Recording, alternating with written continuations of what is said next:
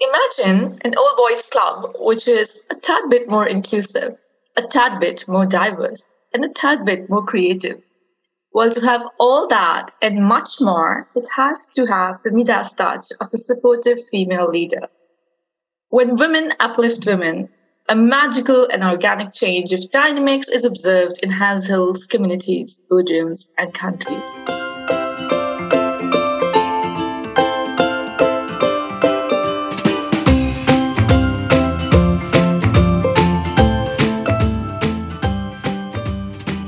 Winning Side, a series of dialogues about winning themes such as diversity and inclusion, creating social impact, and leading change.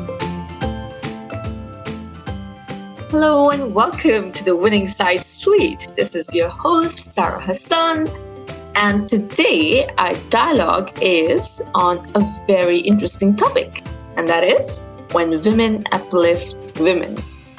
I personally can't wait to explore the magic that networking brings forth. For those of you who do not know me, I was the former women's officer at University of Cambridge Graduate Union in 2019. And while holding that post, I realized that it is so important to have this ongoing support system for, uh, for, for females, be it at an academic level, a personal level, or a professional level. We definitely need it. And I am absolutely excited to invite our esteemed guests today to discuss just that. At the Winning Side Suite, we invited two inspirational leaders today to have a constructive dialogue on supporting and uplifting female talent. Dr. Ghina Halabi and Peju Adebajo. Welcome on both. Thank you, Sarah.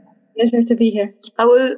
You're very welcome, and thank you for joining us. I will start off with um, sharing a bit about your journey, although you know your I'm sure your journey has much more to it, but just to give an overview to the audience.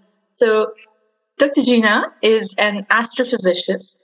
She's a former research scientist at the Institute of Astronomy. She's a social entrepreneur leading Enterprise Women at Cambridge Judge Business School Entrepreneurship Center. She's a mentor with United Nations Office for Outer Space Affairs and sits on the advisory board for public engagement at Cambridge University. She's the founder and managing director of She Speaks Science, a social enterprise that gives women and minorities in STEM a platform to provide their work, make science accessible, and inspire the next generation of scientists with storytelling. Ghina is the first person to obtain a PhD in astrophysics from a Lebanese university the American University of Beirut. Mm-hmm. She's a public speaker for global forums, including United Nations and TEDx, and a perfect candidate to talk about how women uplift women because she's a men- she has been a mentor to me and two of my um, colleagues who are working on a startup uh, initiative. So thank you, Ghina, for joining us today. Pleasure. Next up, we have Peju Adebajo, Peju is the CEO of Lumos Nigeria, a renewable energy company with a vision to power 1 million homes and businesses by 2025. Peju's career spans over plus 30 years. He's held senior executive positions and CEO positions for over 13 years. Prior to heading Lumos, Peju was appointed as the Honorable Commissioner for Agriculture for Ogun State Government. She has worked in C-suite and senior roles across a variety of sectors, an inspiration to many, both professionally and personally. Peju is a proud wife, a mother. She's passionate about transformation, one person, one business, one system at a time. She studied BSc and MSc in chemical engineering at Imperial and later gained her MBA at Harvard Business School. Well, if that's not enough, she's also a recipient of 2015 CNBC African Business, Africa Businesswoman of the Year Award and the 2013 Harvard Business School Nigeria Leadership Award. Well, thank you, Peju, for joining us. It's a pleasure to be here, Sarah, and lovely to meet you again, Ghina. Thank you. Thank you for having me. Wonderful. Now that we have both of you on board, I think we'll start off by hearing more about your personal journey as a as a female leader in your field. Because I think, you know, just listening to your profiles and whatever little I know about you, it is very difficult to be the first person in your field to be paving the route or paving the road and then walking on it and then making sure others you know have it easy or can follow the path that you've created so what is your personal journey what worked for you and what did not so Peju, maybe we, we start with you if that's okay yes um, I'm, ha- I'm happy to i think my journey is a little bit unusual and I'll start with my family. Um, I grew up in a family of four girls and a boy, and my parents didn't treat us any different. And so I grew up pretty um, ignorant of any supposed differences between the um, journey, career path, or journey of a male versus a female. I studied engineering, so I was also in, at the time, a very male dominated college. I think there were 97 guys and three women. Um, and so as I went into the workforce, um, I started off in the UK. Um, I was always a double, I, I, I, then discovered I was a double minority. Um, but I would say the, the minority in terms of ethnic um, group was perhaps more of a factor than even being um, a female. However, as I, as I rose up the ladder, I, I, I did notice that it was getting a bit more lonely. and in fact, all of my my sponsors or mentors were men.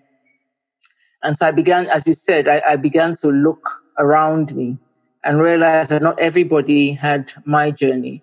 And then began to consciously reach out to um, pull more women up the ladder, um, mentoring, both formally and informally, um, um encouraging, forming female circles, um, and, and so I find that um, even though my personal experience has not been in any way negative, in any case, I think I simply don't notice as much.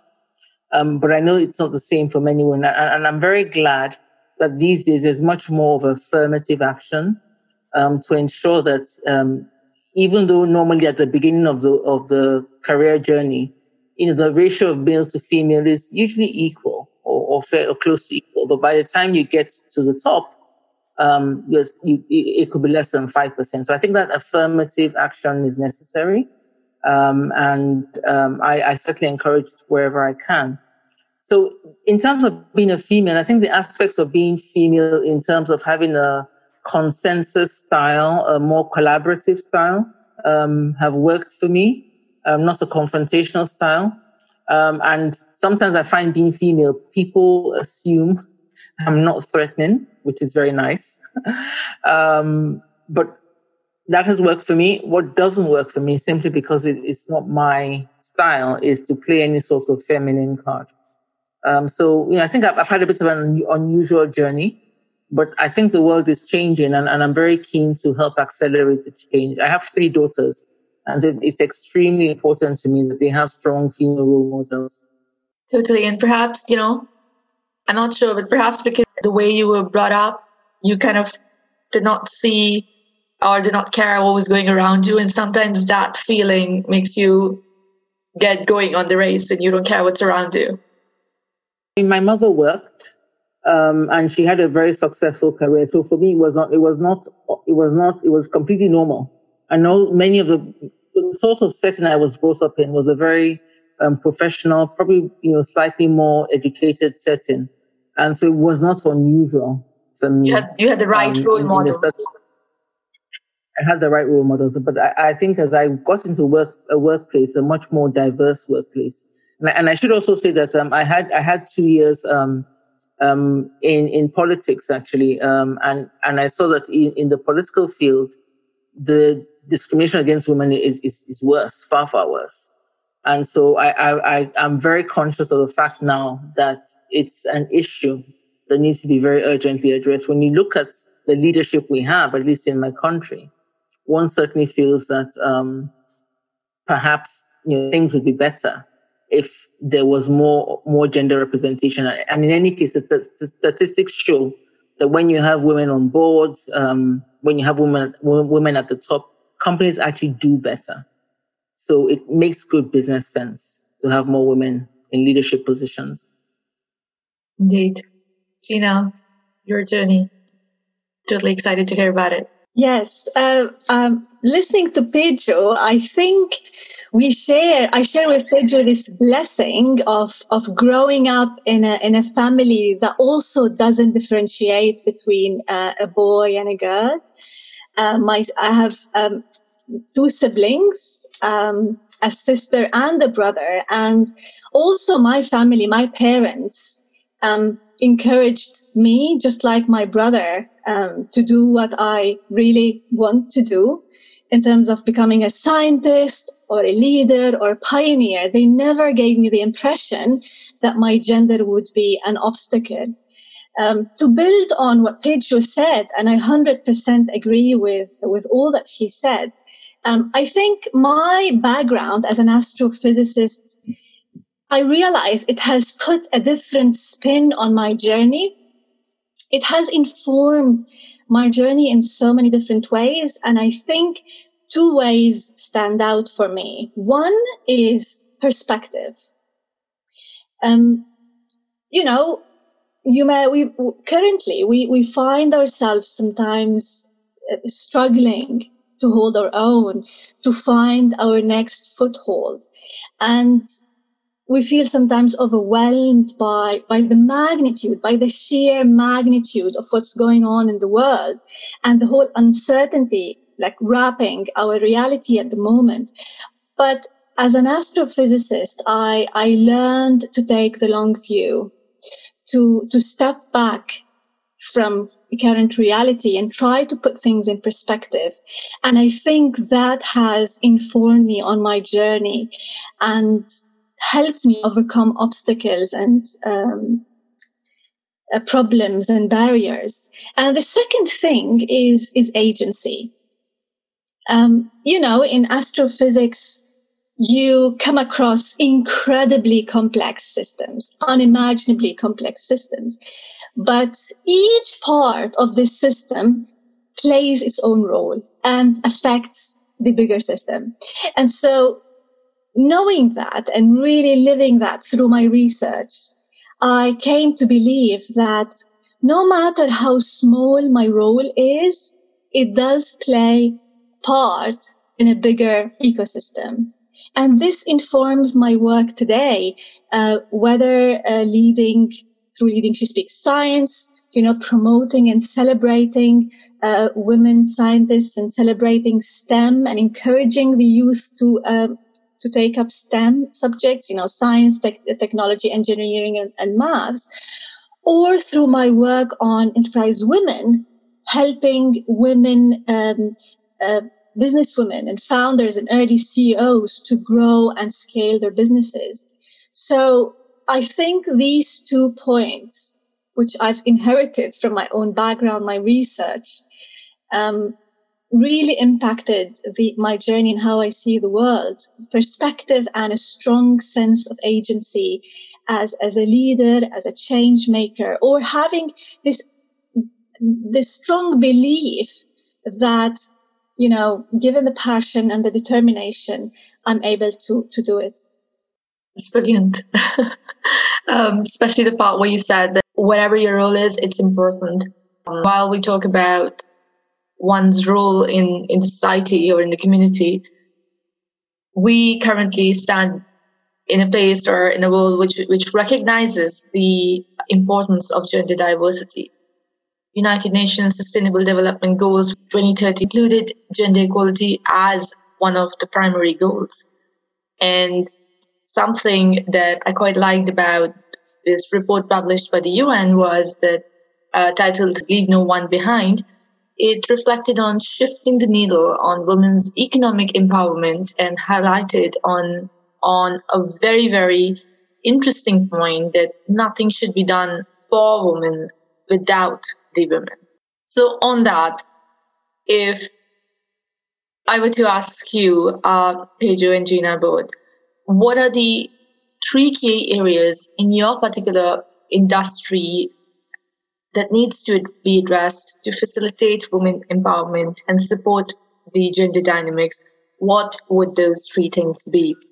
Okay, thank you, Sarah. Um, so my industry is is renewable energy.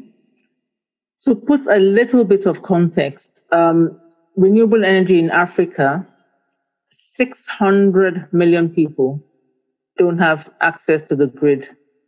In Nigeria, it's 85 million people out of a population of, of about 200 million. That's more than the population of the UK, certainly more than the population, about the population, more than the population of Germany, more than the population of many countries. Now, women uh, tend to bear this burden disproportionately. And, and so energy poverty really has a female face in that women, when there's no power, um, no light from the grid, would we tend to use alternative power like generators. And women are the ones who often have to go and either fetch firewood if it's going to be firewood or go to walk long distances to buy kerosene. Uh, women are the ones who um, have to give birth in clinics with no light and sometimes lose their lives because the doctor's trying to give birth by candlelight or by torchlight. Uh, women are the ones whose children are unable to do their homework um, because and therefore are deprived of perhaps an education um, because they're unable to study at night. Um, women are the ones who have to, to bend over a hot stove, um, trying to cook, you know, inhaling all sorts of poisonous fumes. So, you know, women really do suffer disproportionately. On the converse, when you have energy or access to power, you know, small businesses, which tend to be, many of them tend to be manned by women, micro businesses with, with a mobile phone, which is charged, you could do a lot in terms of, you know, giving women um, some sort of economic empowerment. So in, in my industry, one of the first areas is, is actually just to enable more women to be consumers, to have access to and be consumers of the products. Now, because we're talking about a product which you know needs to be affordable, then having, for example, consumer finance, making the product available and having consumer finance or microfinance very often then gives that woman, and we, and we know that when it comes to microfinance, women have a much stronger repayments record.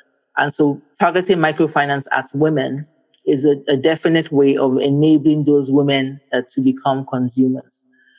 So, so, so that's one enabling women to be consumers. Another is just um, also enabling women to, to use this as a business. It, it's a very new industry in Africa. And by definition, most of, most of people using this are early adopters. Um, and it's a business whereby it's very much word of mouth.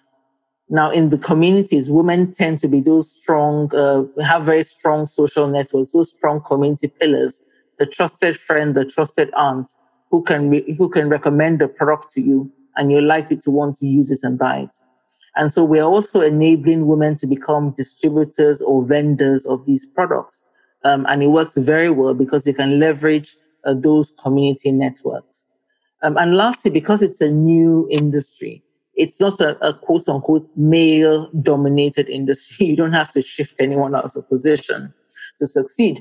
And so, um, you know, so, so there's so many different roles in the value chain where we can actually encourage women uh, to take on some of those roles from from the distributors I mentioned earlier on um, to people who install the solar systems. Um, there are many roles, and and of course, um, not just the menial or blue collar roles, although that may be applicable at the grassroots level, but also ensuring um, that there is representation uh, throughout the career ladder, as I, as I alluded to earlier on.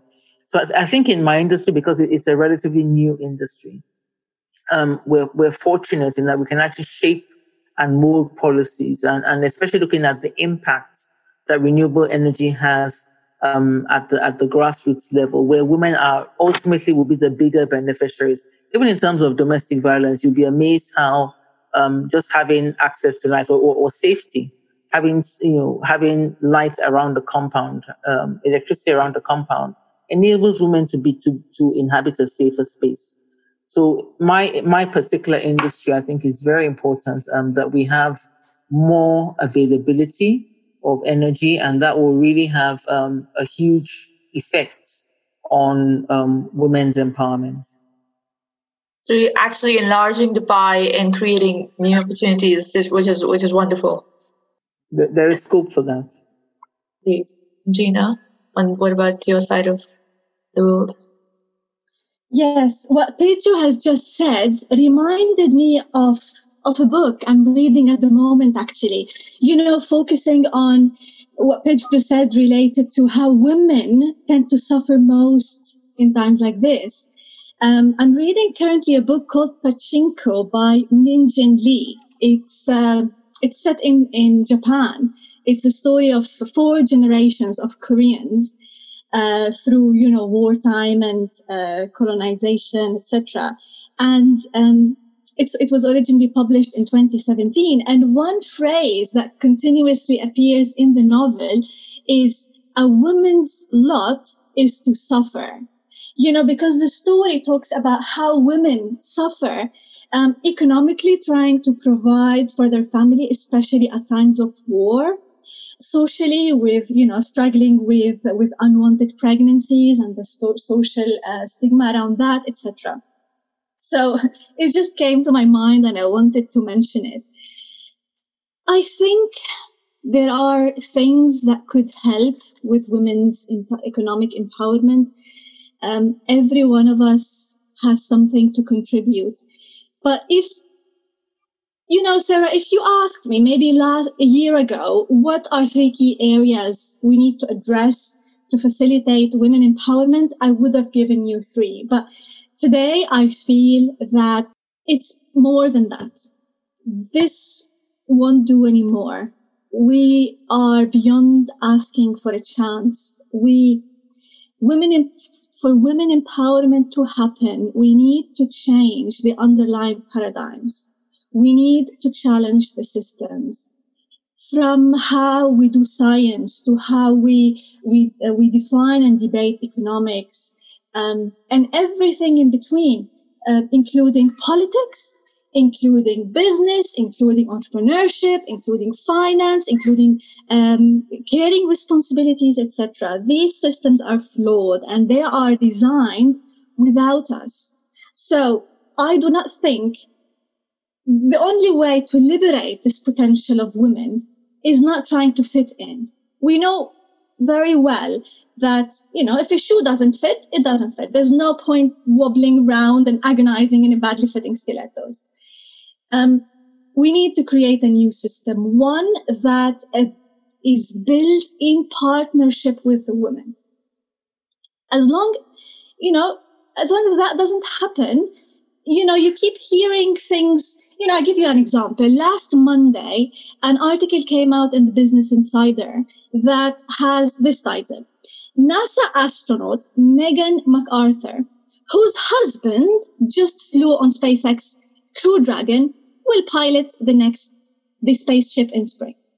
You know, like they define her of who her husband is. This the main highlight of the story is that her husband just flew on SpaceX Dragon Crew Dragon was her husband on her CV when she was selected? No, he wasn't. And, you know, the story isn't that she is the wife of somebody. The story is that she will be the captain of that spaceship. Take the field of economics, for example. This is a perfect example because you see the women rattling the cage there as well, revolutionizing the field in terms of how even the simplest things, how we define debt and value and growth and GDP. And Peju will, will, will know probably more than me on this. Um, I was reading the other day, Rebecca Henderson, an author and professor at Harvard Business School. She says, it's odd to finally make it to the inner circle and discover just how strangely the world is being run. So you see, to change things really, we need to get to that inner circle and change it and change the system.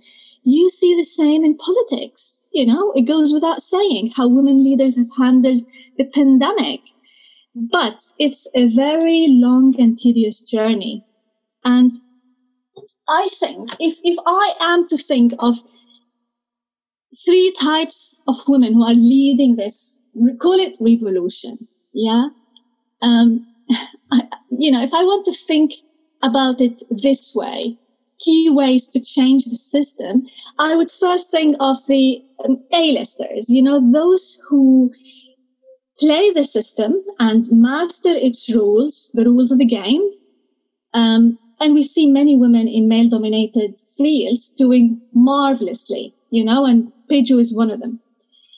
The, the second group is the disruptors and those who try to get to the top and then shake and rebuild that system. Um, and the third type is the seekers. And I see those as the quiet characters who are kind of bidding their time and they will start emerge once the system is more welcoming and accommodating. And I've known women of all three types. And I think this is how this tidal wave is to be led by having the pioneers, by having the disruptors, and as well bringing along, along the people who probably are quieter or shy and they need a more welcoming system. Um, the A-listers are our role models and you see them everywhere. The disruptors are our heroes and the seekers are our hope for a better future, you know, as generations, the younger generations grow and start leading themselves. And I think these three types will be, you know, helping change the system, but also obviously with the man as an ally and leading, co-leading this, this movement by just believing, like Peju said, on the importance of diversity on all aspects, on financial, so in terms of social ju- justice, obviously, as well as, you know, finan- financial performance and, um, and returns. The, the best part of that was, you know, when you said that if a shoe doesn't fit, doesn't fit. And sometimes it gets so difficult to realize that you need a you need something that fits. And around us or in I, I, think in my prior generation i see a lot of superwomen who are trying to do everything and trying to fit in the space. Little little do they realize that they need to step back and create a new system that works best rather than just trying to overdo and become these although they are great great role models but they are superwoman which is not sustainable for all so exactly, um, exactly. We need to bring in, you know, that's the essence of diversity. We need to bring in the people who are more retired, who are more, um, you know, the shy characters. And I, I, I see them everywhere. And as long as we, you know in academia most you see them most in academia. Um, and yeah you, you do need to bring them along as well. And you need to prepare the the play field so that they feel welcome. I, I, must say, I really like what you said, Ghina, about diversity. Um, and, and when we talk about diversity, I think we, we tend to think along two main um, uh, strata, if you like. We think about gender diversity a lot and we think about ethnic diversity. But I think other types of diversity, like social diversity, um, um, and, and, you know, and even diversity. So, for example, if you look at a typical board, you know, many, and I, and I, and I may be generalizing, but you find that because people often tend to hire in their own image, you would find maybe you know some of the companies, at least let me say in Nigeria, many people have formed, gone the route of maybe say being a CFO and a former CEO. You know, but why don't we put a teacher on the board?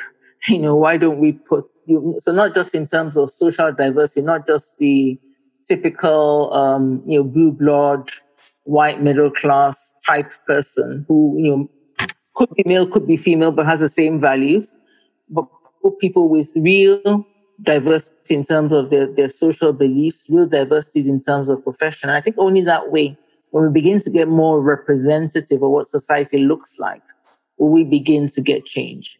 So it's so it's so easy. I mean, I see it all the time. People talk about gender diversity in, in, in Nigeria, and it's the same women. You know, literally, some women sit on like six, seven boards, and other others of these shy, you know, the seekers, as you call them, brilliant as they are, don't get put forward. And so I wonder what value. Um, so it's it's almost like a box box ticking exercise, which defeats the purpose of diversity. So um, I, I, really do identify with, with what you've just said. I 100% agree with what Peju just said regarding looking at other, you know, when we think about diversity, it's not just in terms of gender, in terms of ethnicity, socioeconomic background, as well as um, uh, cognitive uh, you know, people with, with different cognitive abilities or neurodiversity. And I'm thinking of people um, with, with uh, autism or ADHD. And we know autistic people, for example, are innovators, they're problem solvers. And we also, when we prepare a more inclusive system, these are also people we have to, to, to bring into the conversation and to think of. Totally agree on that, Ghina. Um, and while we are at it, um, Peju, I'd like to kind of share a, um, a result from a Harvard Business Review study from 2019, which suggested that successful women uh, need two networks, unlike uh, successful men. And very interestingly, uh, the study was based on the Harvard MBA um, class, and uh, they observed that, yes, having high centrality and having the right networks is a key to success. But for female leaders, they also need an inner circle of female contacts. And we have been talked about the inner circle earlier on in the conversation. Uh, did you have that inner circle in your career? And how can females in the workplace strengthen their visibility their collective voice and representation. Okay, thank you, Sara. Interestingly, as I said, I, I, I learned I learned a lot of lessons. Um, I would say almost too late in my career, and I'm keen that other people don't make the same mistakes. And so it took me a long time to understand the power of networking and have, have understand the power of having support groups.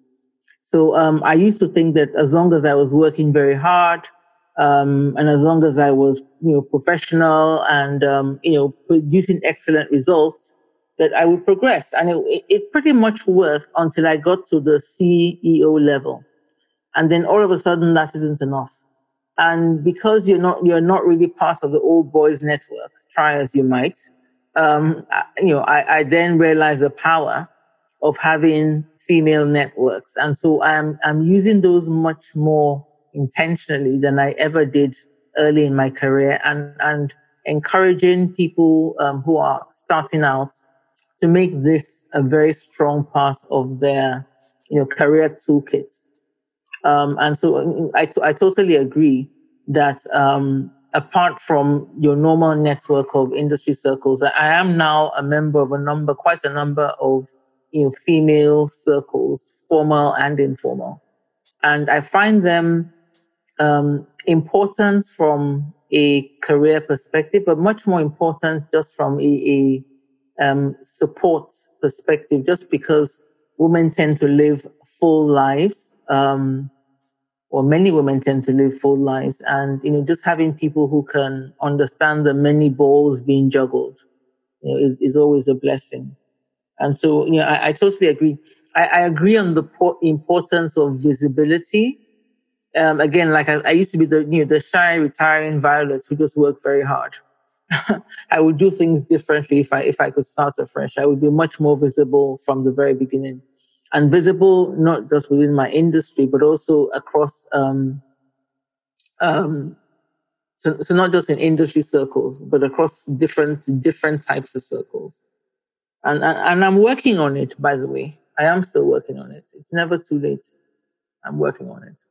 That that is the inspiring part, and you know, as you mentioned that previously, a lot of your mentors were men. Perhaps when you, given your journey is spanning across the course of 30 years, perhaps when you started off, those options weren't very much available, and now that you see it, uh, even though you're at the at the top of the ladder, the the fact that you're you know taking all those opportunities and passing it on down to to other female networks is is super cool.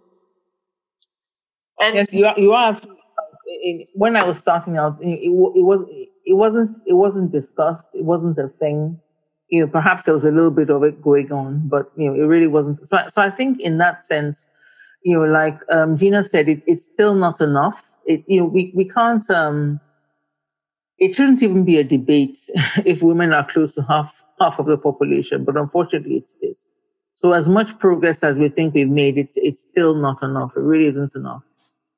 it isn't and i think there is so much to be done to just educate females and women leaders and and women colleagues to work together and the importance of those support networks because sometimes when you are in a minority and you're juggling with so many you know with so many roles with so many hats. It's like you need that support to it's it the fact just to know that somebody is in the same boat gives you so much comfort and how they're handling it. Or somebody just says you know it's okay this this happens and this is how you can tackle it that that really helps.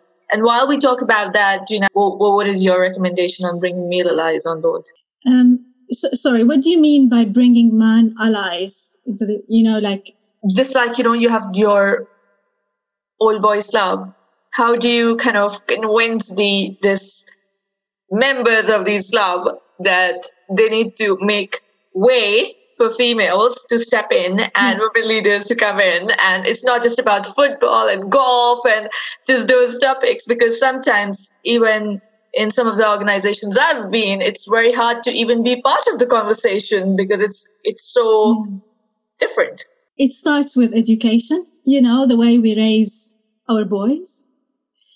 Uh, it starts by you know extending this conversation. One thing that i really don't like about the events that promote you know gender equality the role of women is that the mo- mostly you see the in the audience you mostly see women in these rooms. So i think we need to see more men in the room. We need to engage them in the conversation rather than just blame them for how the system is working so it's a conversation um, and partly it's education as well. And once they kind of take on this responsibility of, you know, pushing forward with this equality agenda, I think uh, there are a couple of things men allies are able to do um, to help in the workplace and in society and everywhere.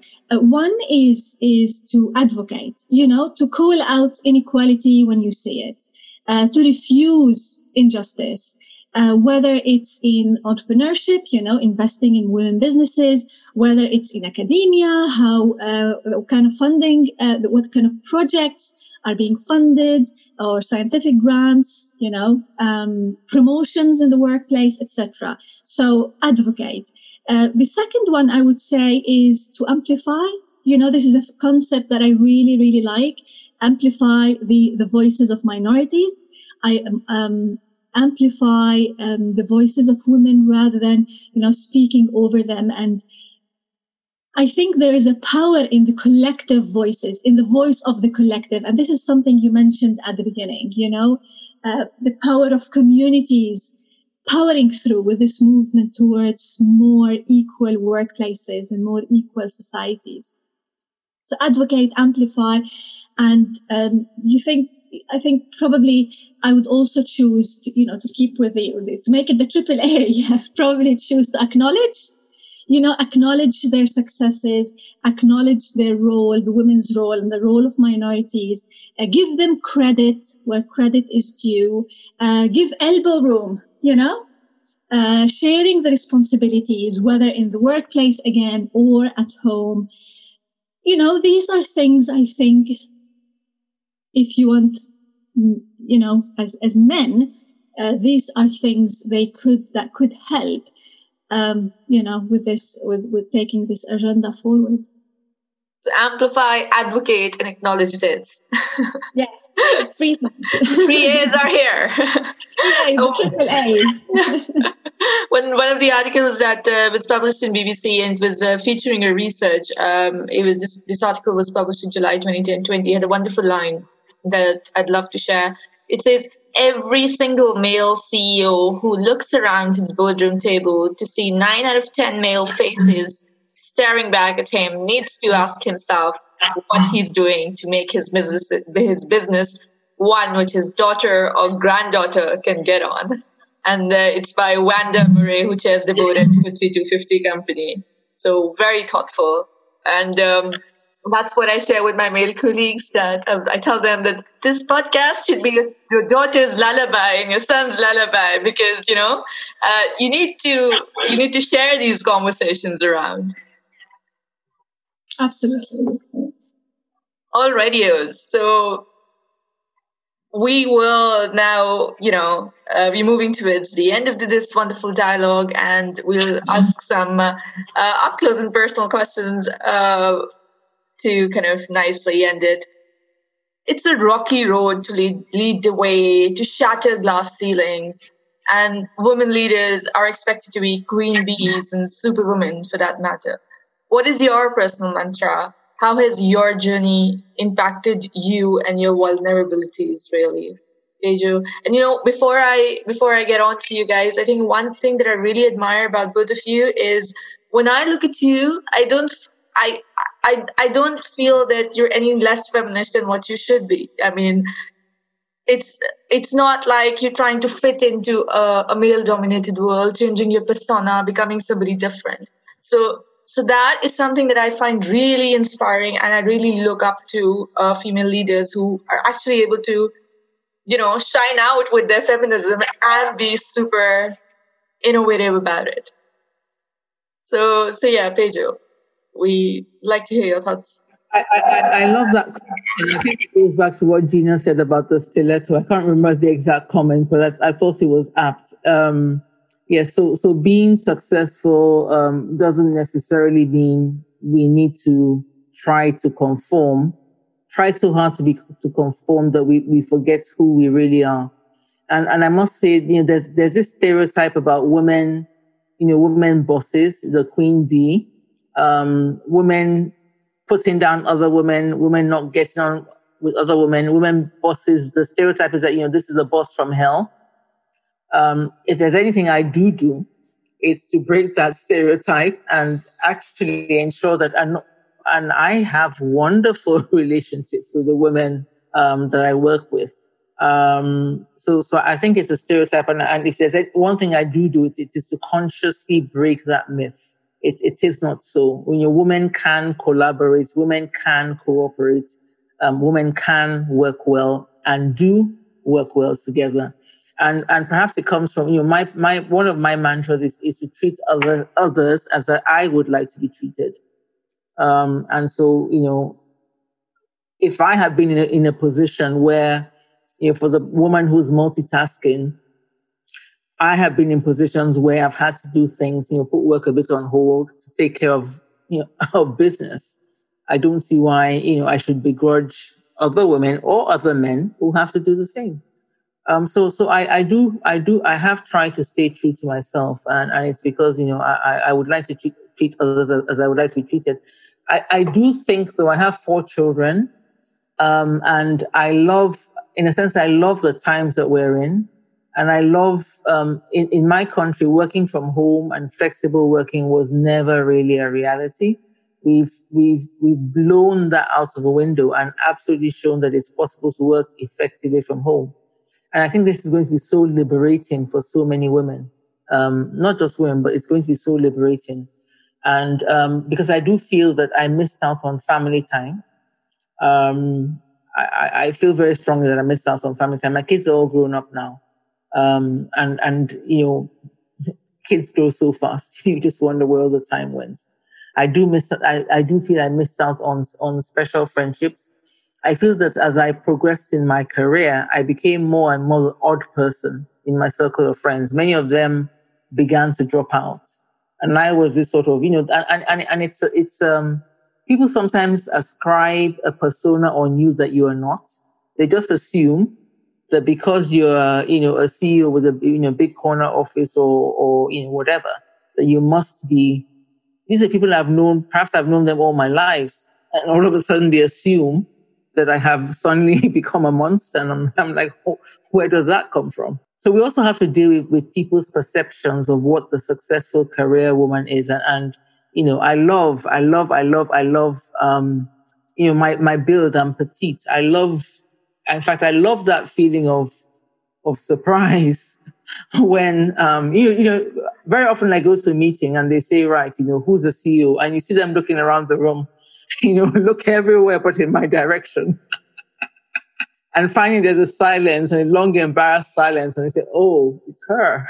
Very funny. I love it. I, so I laugh. I laugh. I laugh. I laugh. I laugh a lot at myself. Um, I have three daughters, as I said. And it's most important to me that I'm, I'm a strong role model for them and, you know, a, a strong role model for them and for their friends. And, and so I think as long as I can see, um, and you know, children do, they do what you do, they, they don't do what you say. And so I very much watch their choices um, and, and, and use that often as a, as a guide.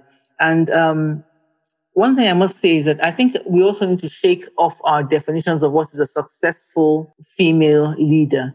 As far as I'm concerned, you don't have to be a CEO in the C suite to be a successful female leader. You know, you could be an athlete, you could be a housewife, um, you could be whatever. As long as your, your, your ambitions and aspirations are not being inhibited by forces outside of yourself or by um, self-imposed barriers and limitations. So I, you know, I don't necessarily think that because somebody opted to have a better balance of work and life or family and career means that they're less successful than I am. It depends on what, what measure you're using. That's a very, very thoughtful statement, Peju. And uh, my mom's a working mom as well. And uh, her thoughts resonate totally with you. She's a doctor and while we were young, she did not want to pursue a full time career, so she went part time. And for her, that was success. And then later on, she did full time. And when we went to university, she did full time. And I can, I, I understand where you come from, and I, I feel you. And I think uh, the fact that you know treat others as you want to be treated is something which is very well known. But I think we need a reminder of that constantly. Ghina. Yes. Uh, what, what I want to f- say first is that I want to say thank you, Peju, for being such a, a wonderful, wonderful person, uh, for your humility, for your authenticity, and how true to yourself you are, and how supportive you are for other women. And it pains me, but I must say that not everybody is like that. Not every, even not every woman is supportive of other women. And I love this in you. And I'm very privileged and happy that I got to know you and work with you. Um, the second thing I want to say is that, uh, you, Sara, you mentioned your mother. And this reminded me as well. Um, I've had a wonderful role model growing up as well, my own mom. Um, my mom is a, she's a, now a retired school teacher, but you know, for me growing up, she was always a school teacher, very, very hardworking um, school teacher. And she raised us while doing a full time job that is very, very time demanding and energy demanding. And you won't believe this, but she actually never took a day off. She never took a day off, ill or, you know, she only t- took the days off when it was a holiday at school or for the su- summer break but she was that hardworking and she raised us with my father um, to be hardworking and yeah among other things she also brought us to be lovers of books my siblings and i.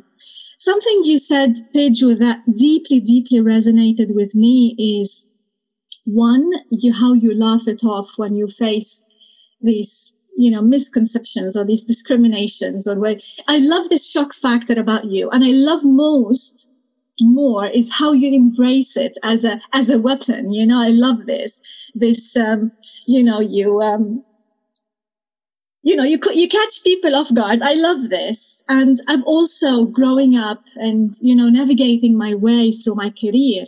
I've also learned that sometimes we need to laugh it off. I've learned to become a Teflon woman. You know, negativity doesn't stick on me. I just have to, you know, let it slide and move on with my, with my mission, with, with my passion and with my dreams. So this is something I also, uh, that also resonated with me.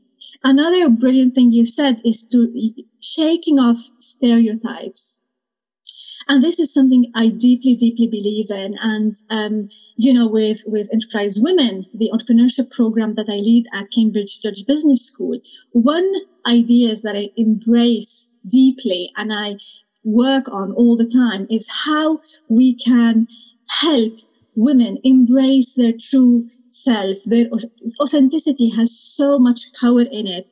And instead of trying to fit, like you said, um, embrace this. Um, embrace your own leadership style and throw away that norm, that social norm that a leader has to be a loud superstar. And it doesn't have to be. As long as you believe that what you bring to the table is unique, is valid, and worthy. That's all you need. You need this as a mantra, and then you will build the resilience to find adversaries um, who are trying to prove otherwise. Inhibitions is another thing. I mean, you know, sometimes our worst enemies are us in our minds and letting go of these inhibitions and being ourselves. And one thing I'd like to share with your uh, listeners, Sara, today is, you know, there are ways that help us, like concrete ways that help us let go of these inhibitions. I, for example, practice physical theater, and it helped me a lot as a public speaker, um, as a you know, as a facilitator, as a chairperson, as a person who is you know often visible speaking about some, something or another it also it helped me a lot you know removing these blockages whether in our body language or in our minds and letting go sometimes and letting you know opening a little door where our creativity can can can come in um, and now I very quickly come back to your original question about uh, you said you mentioned shatter shattering glass ceilings. Um, so my I have my own experience. In my own experience, I've, I've shattered a glass ceiling when I decided to get my PhD in Lebanon that never offered a degree in a PhD in astrophysics before. I sort of shattered um, that glass ceiling because nobody had done it before. No man, no woman had done it before. But what I think is that we need to stop using the term of glass ceilings because it's inhibitive in a way. Because to be honest with you, in hindsight, um, it could be seen as a glass ceiling, but when I was in the thick of it, I did not see a ceiling. I just grew into the self that was, you know, emerging out of me. I was forging this path for myself. And I, I didn't see there was a ceiling and didn't imagine there was a lid on me. And if we just let go of this notion, you know, the, the, the sky is the limit. Um, and this has impacted me um, in, in my future. Um, you asked about my mantra. Um, something I keep repeating to myself is, is I don't have a dream, I have a plan. Um, and this takes a lot of courage. It's easy to say, but it takes a lot of courage. Uh, it, it takes a lot of jumping out of my comfort zone because, you know, if you want your future in a certain way, you have to plan it and you have to design it with your own hands. And it's very easy. I find that it's very easy with everything that's going on to drift um, in, in, in one's mission. Um, and it's never a straight line. It never is. But as long as you have that North Star in sight, um, you can always find a way to make your dream come true. These are wonderful parting thoughts, and um, I felt, felt like I could listen to this forever, Ghina and Peju both. And well, thank you, thank you very much. And uh, you both are absolutely inspiring in your own unique way, and that's where the treasure lies, because the treasure lies in uniqueness and in how you embrace your uniqueness and how you kind of you know let go of certain things and laugh it off and where or choose your battles for that matter. I, am going to be like a strong follower of your journey and both of your journeys. And i hope and i wish that more women can be inspired by your uh, lovely journey it's time to design create and build an inclusive club if you enjoyed this dialogue please do share this podcast episode as a care gift with your friends, family, and wider network. Do leave us feed, some feedback in the comments section below and follow us on Instagram at the Winning Side Podcast. Till then, ciao ciao.